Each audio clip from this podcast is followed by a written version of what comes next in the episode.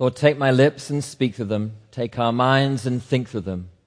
And take our hearts and set them on fire with love for you. Amen. Amen.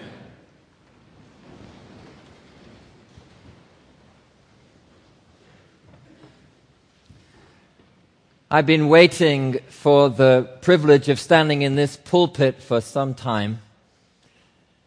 Thank you for giving me the opportunity to serve. Last week, my family and I had the chance to take a short vacation to Lake Lanier.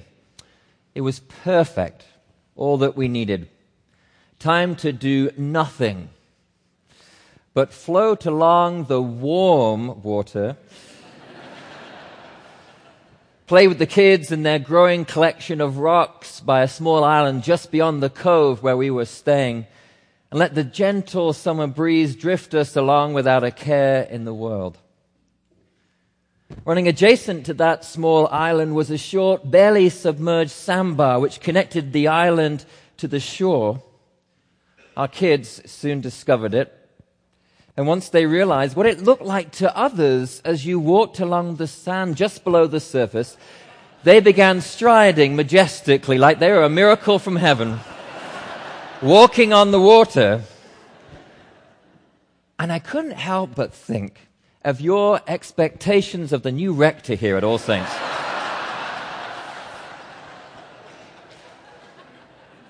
then, a little while later, as their stately strides gave way to sprints, one of them lost their balance and plunged headfirst into the water, looking far from messianic. And I imagined those expectations of parish ministry again and thought to myself, that's a little more realistic.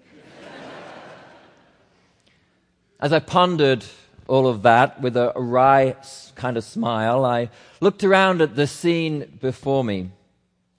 The sun speckled tree line, the deep tranquility of the lake, the love of my family. And I was struck by the sheer beauty of it all. It is my imagination that Peter, James, and John were also struck by beauty.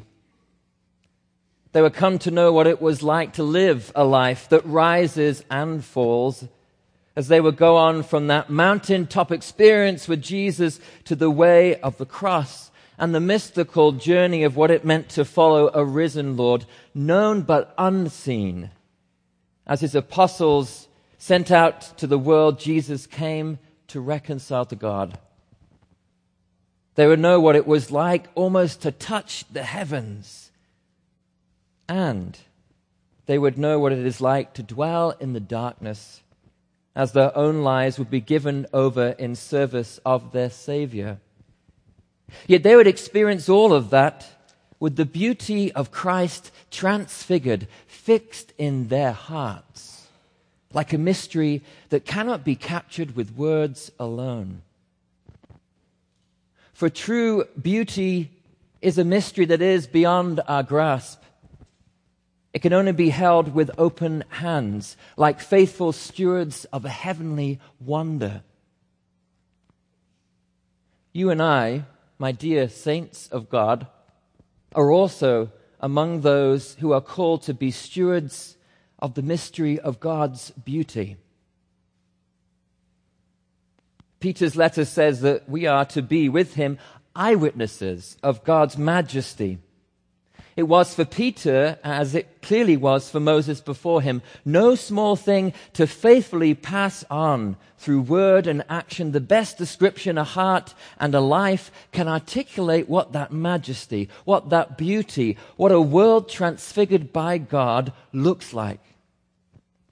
Moses was so radiant, so resplendent with the beauty of God that it scared the heebie jeebies out of the people of Israel just to look at the man. I have to say that I get that a lot myself.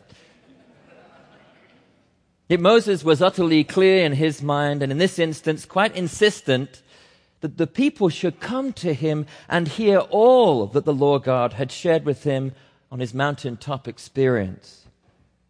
Peter's insistence was no less thorough, admonishing the recipients of his letter that they should, in the end, be able at any time to recall these things. Why? Why did it matter to our ancient forebears that they should receive and retain the full download of God's word to his people via Moses? And why does it really matter that from generation to generation we pass on, among many other things, the spectacular tale of Jesus, Moses, and Elijah appearing in dazzling white on top of the mountain?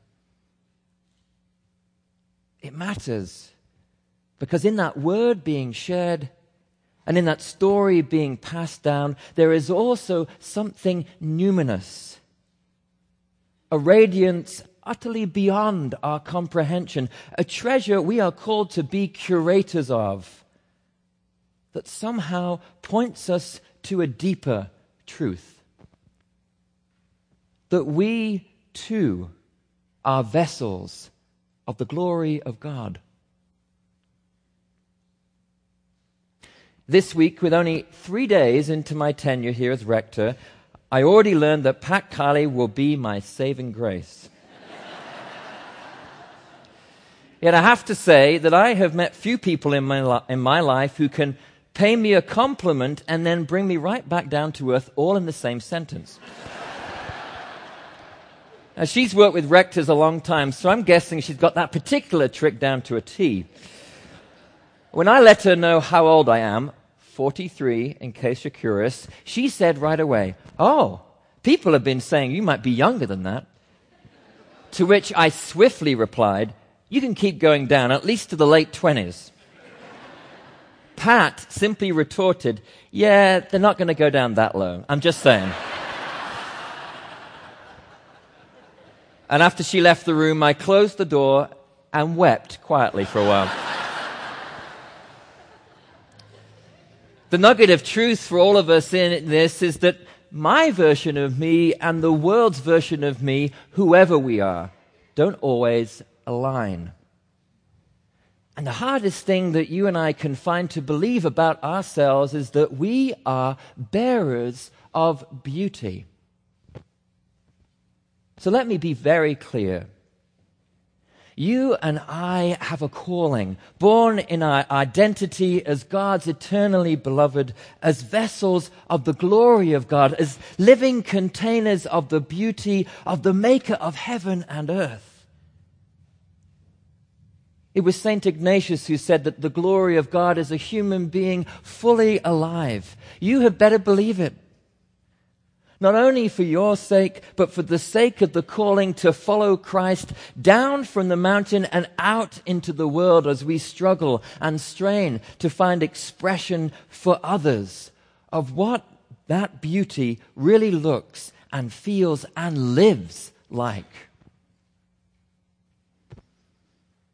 I should share, given that this is my first Sunday and all, that by and large, your vestry were fairly kind to me during the interview process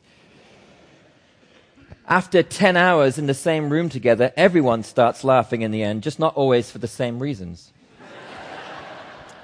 However, there was one particular point in our conversation when I think it is fair to say that I freaked a few of them out. We got talking about evangelism.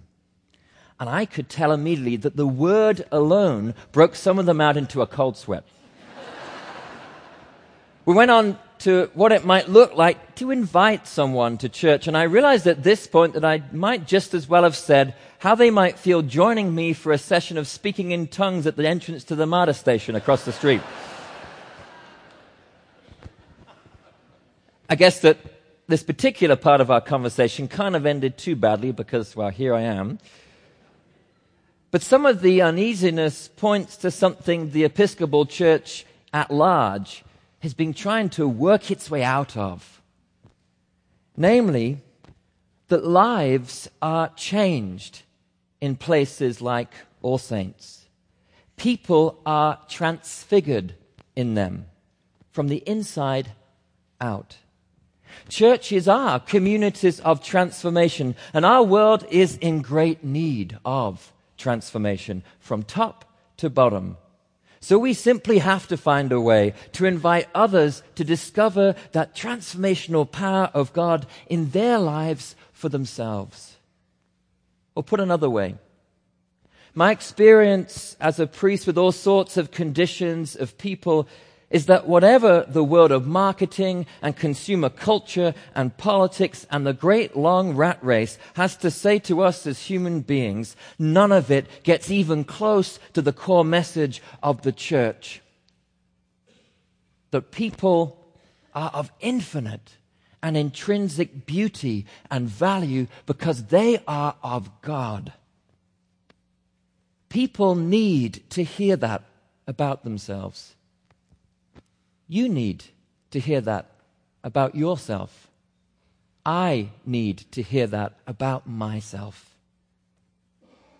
God loves you all the time, every day, no matter what. You are God's eternally beloved, the life through whom God is choosing to transfigure this world from its current state to God's kingdom of justice and hope and iridescent beauty. I intend to go out on your behalf and invite the city of Atlanta to this church community until the pips squeak. and be assured, I am taking you with me. Here's the truth you are beautiful, a vessel of God's glory.